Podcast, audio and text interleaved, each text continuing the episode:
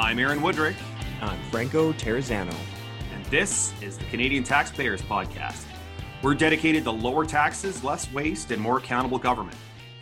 This week in our deep dive, our Atlantic and Quebec director, Renaud Brossard, will be offering a cautionary tale about government childcare. And in Waste Watch, we're going to talk about how French university students in Ontario are costing taxpayers $400,000 each. So stay tuned for that. But first, let's check in with our Alberta director, Franco Terrazzano. Franco. Well, everyone mark your calendars for the week of February 22nd, and that's because that's when the Canadian Taxpayers Federation is heading to the Alberta Court of Appeal to fight Trudeau's Bill C 69, or as we like to call it here in Alberta, Trudeau's No More Pipelines law. And, and really, the lack of pipelines is costing us a ton of jobs and it's really impacting our economy.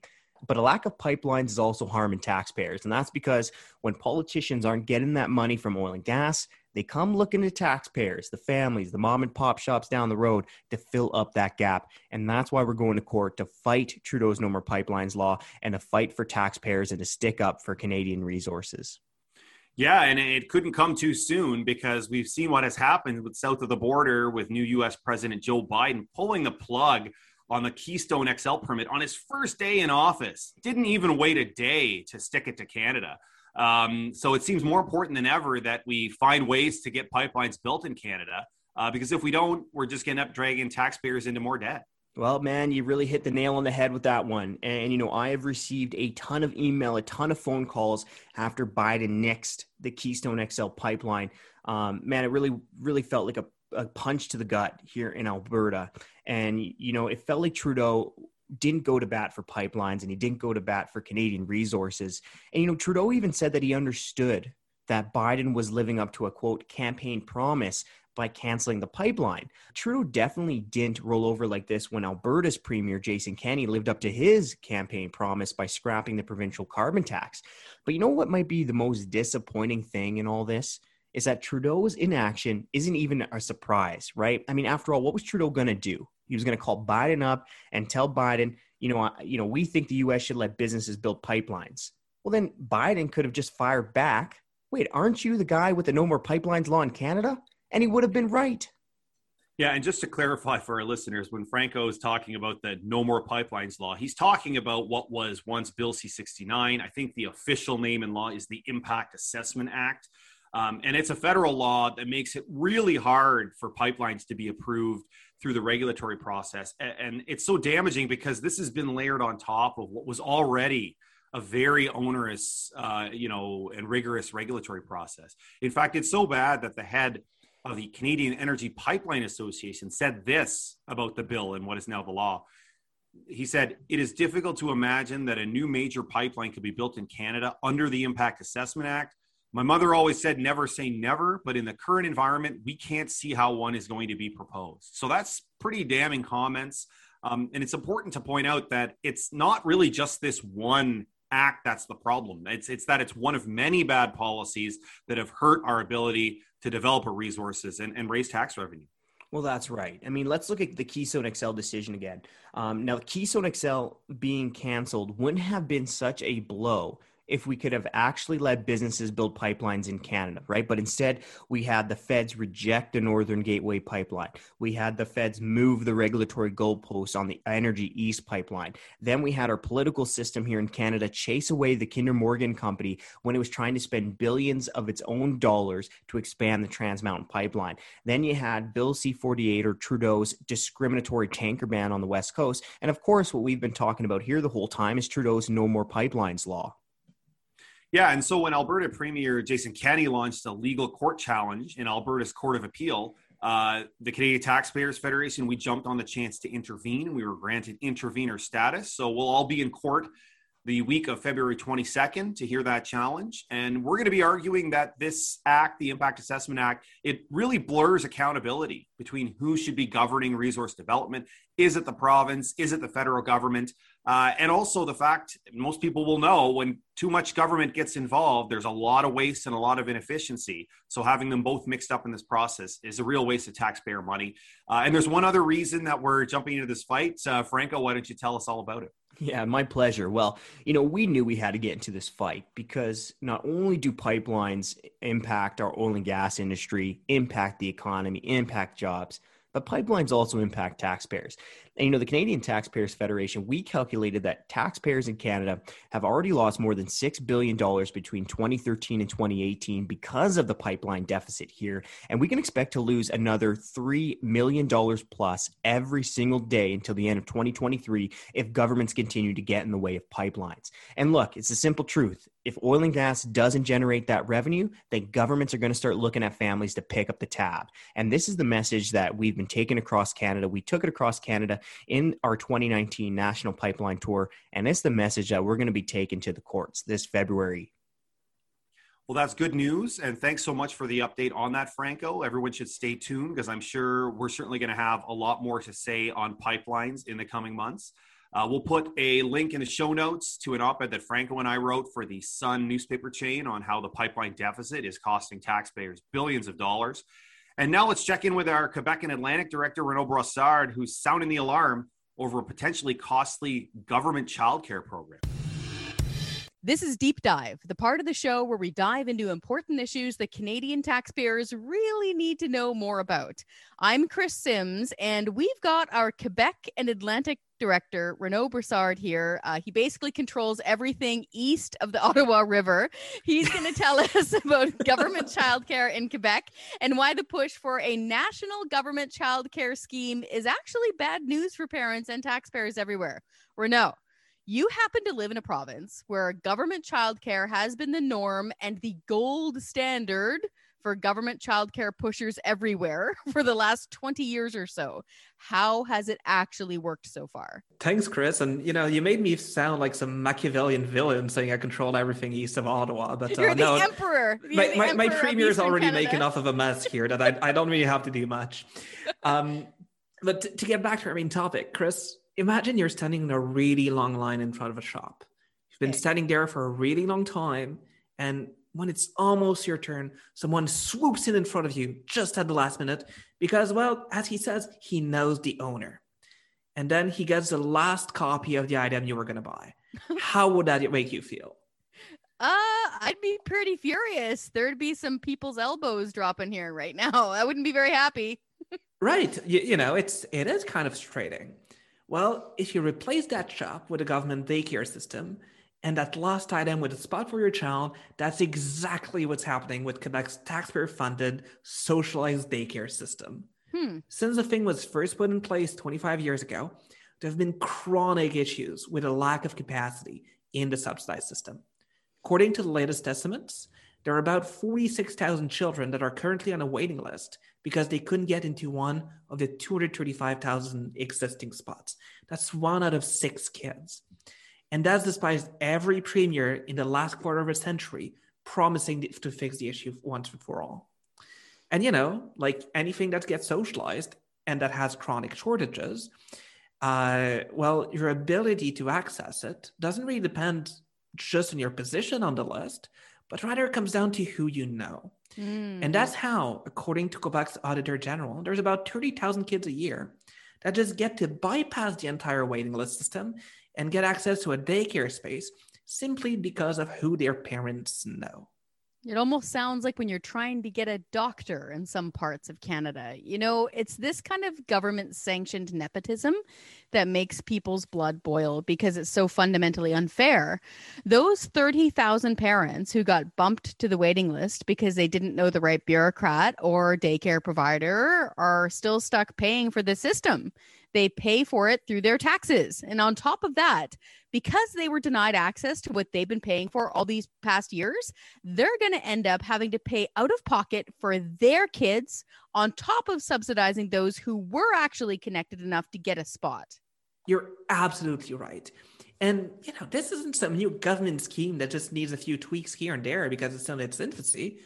Heck, the thing is 25 years old. If it was a mm-hmm. person, it could vote and get drunk. it's a 25 year old government scheme that has never worked and just keeps running as is.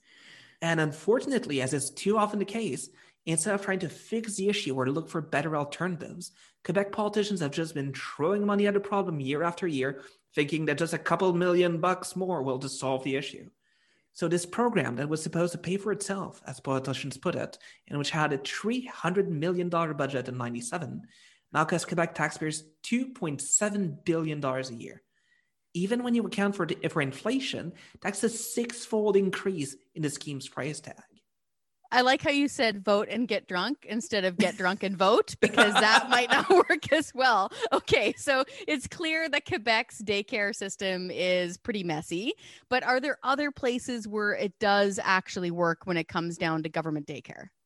So you're absolutely right. You're absolutely right that uh, Quebec's system is a complete mess, and it's kind of sad to see that government childcare advocates point to it as being a gold standard. But Quebec is not the only pr- example of government childcare in Canada. Uh, Newfoundland and Labrador actually introduced a similar scheme just a couple of years ago, albeit hmm. with larger parental contributions, but it has been plagued with the same accessibility issue.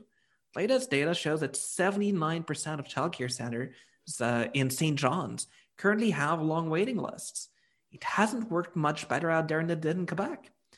And even though this scheme is much more recent, we're seeing the same kind of explosion in cost even before Newfoundland and Labrador reduced a parental contribution to 25 bucks a day this year, the cost of the program had already gone up threefold within five years.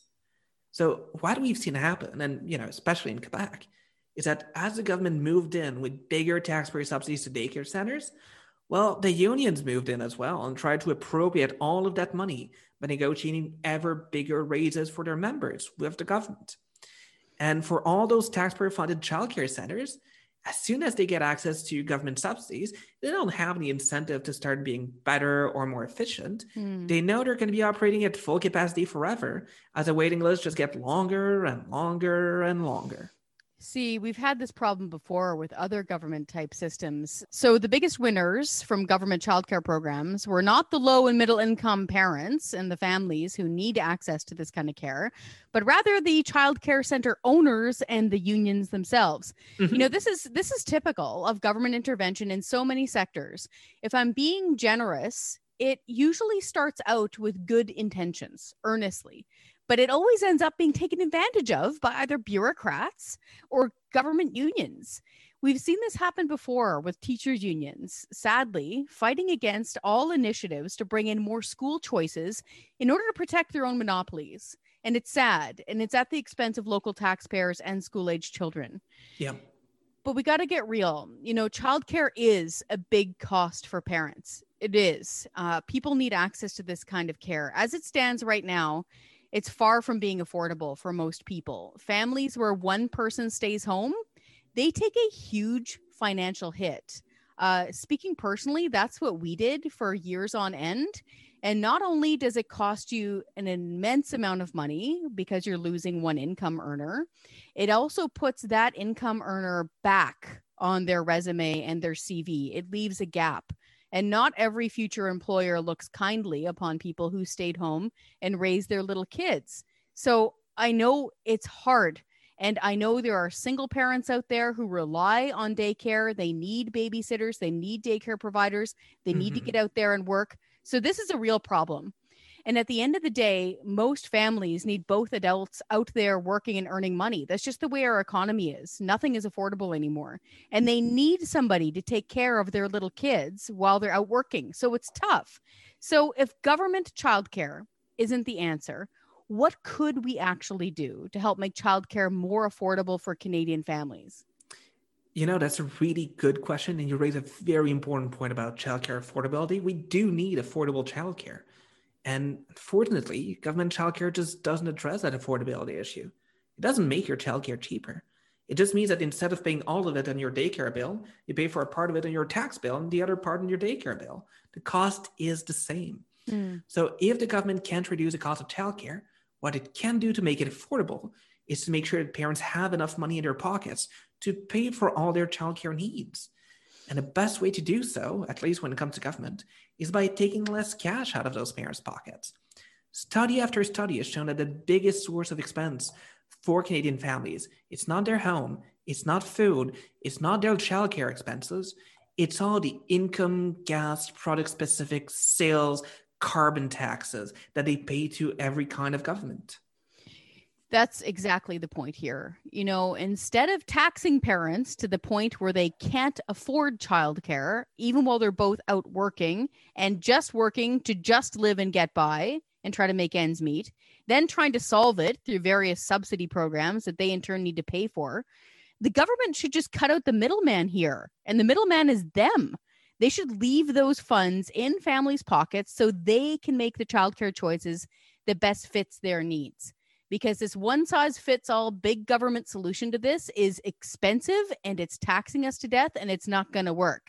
So, if they did it this way, if they cut themselves out, if they cut out the middleman and didn't tax us so hard, that would mean that parents could then hire their own childcare providers that suits their schedules.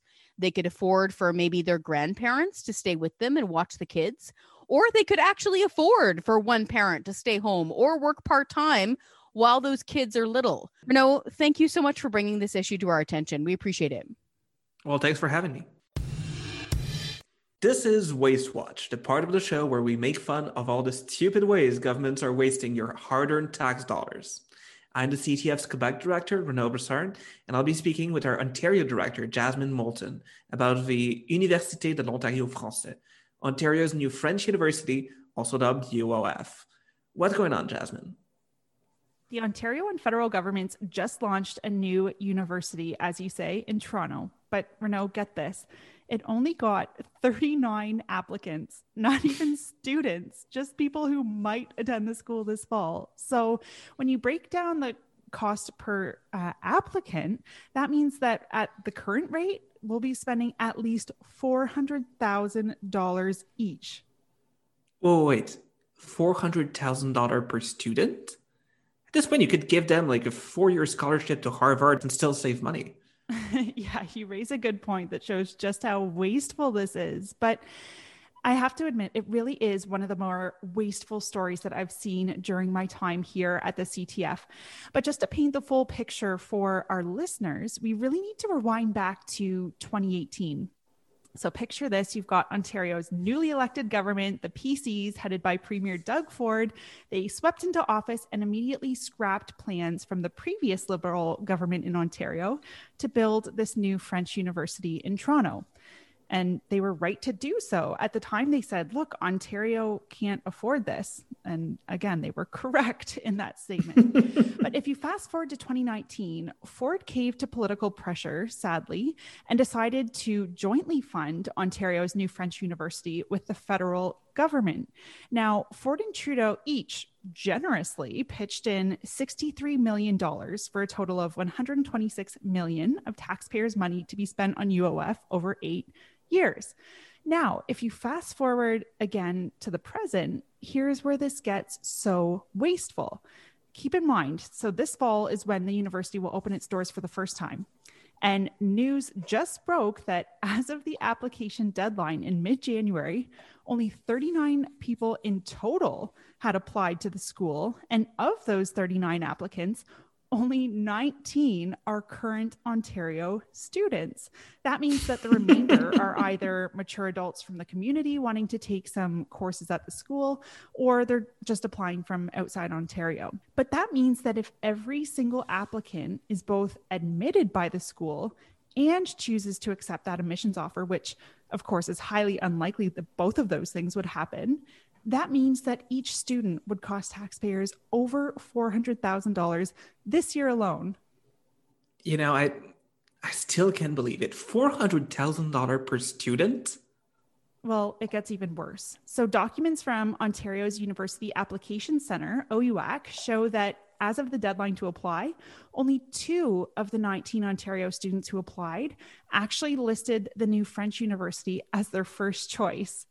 So only two Ontario students really want to go to this school uh, that the provincial and federal government just spent millions of dollars on this year.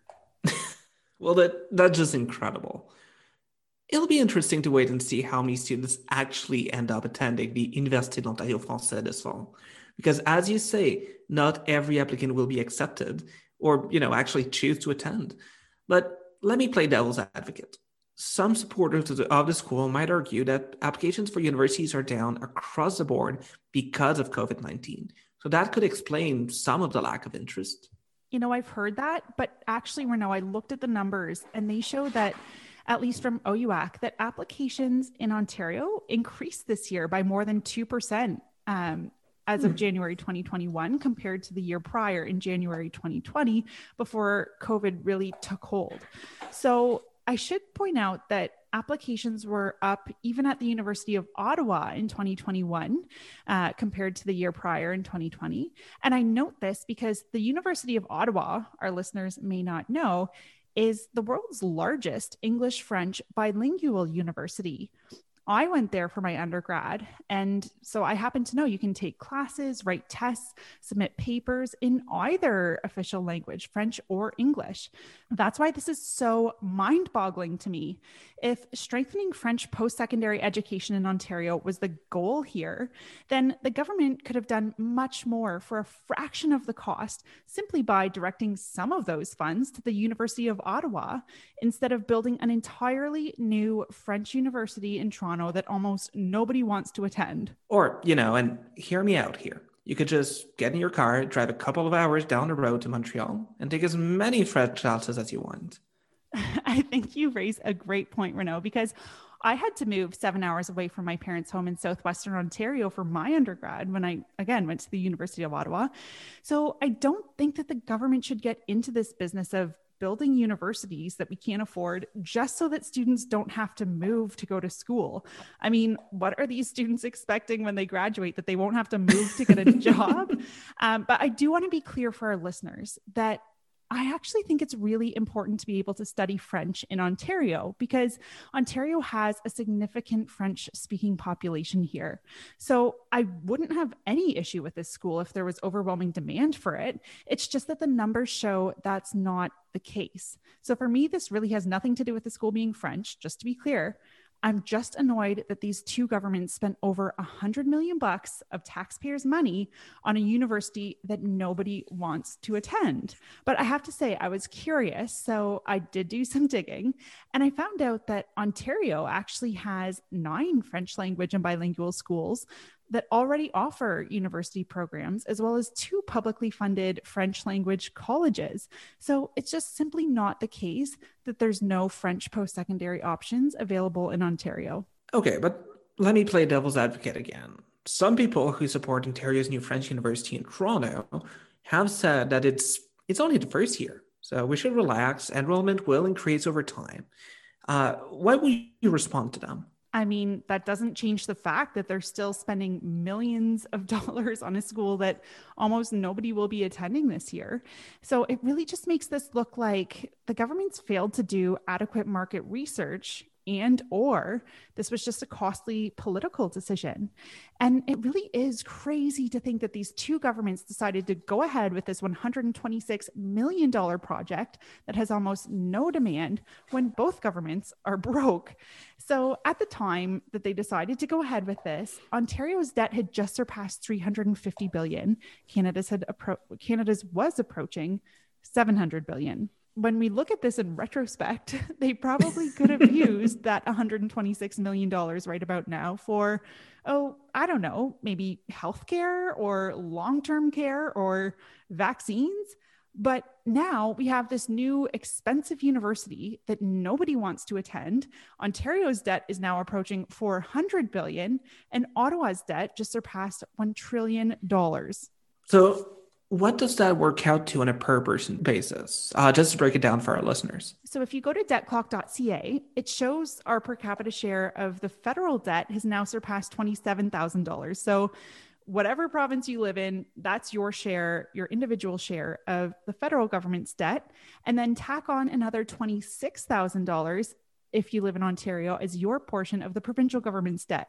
So that means that if you live in Ontario now, your portion of combined federal and provincial government debt has now surpassed 50,000 bucks, which of course for a family of 4 means that, you know, your future tax liability with this government debt is now over $200,000. But a really crazy stat just came out of a report that showed the combined federal and provincial debt to GDP ratios of every province from Ontario to the East Coast has now surpassed 100%.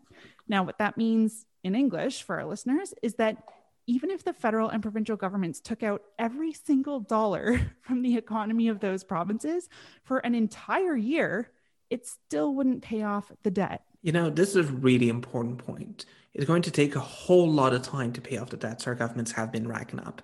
And that means that future generations, our kids and grandkids, will be the ones stuck paying for all of what we're spending today. Exactly, Renaud.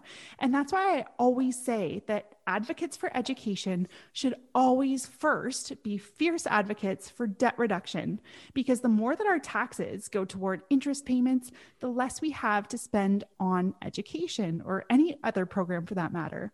So mm-hmm. consider this Ontario will spend 12.5 billion on interest payments on our debt this year, but we're only spending 11 billion on colleges and universities.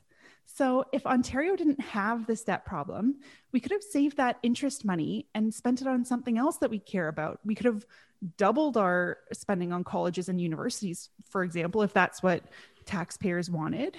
Uh, and in fact, this is kind of a funny example to demonstrate just how wasteful it is. Um, the money that we spent on interest payments this year could have paid for 99 new French universities in Ontario. Not that there's even enough demand for one, but you get my point. I'll end on this point, Jasmine. Uh, clearly, governments have room to save money, even during a pandemic. And the Université de l'Ontario Français, which once again was only the top choice of two Ontario students, is proof that not all current spending is necessary or even related to the pandemic. All right. That's the show. Thanks so much for listening. And a huge shout out and huge thank you to our investigative journalist and our podcast editor, James Wood, for making it sound like we know what we're talking about. And remember, if you want to help us spread the word, you can like and share on all the social media channels. The more people that hear our message, uh, the more people we can get pressing on these issues.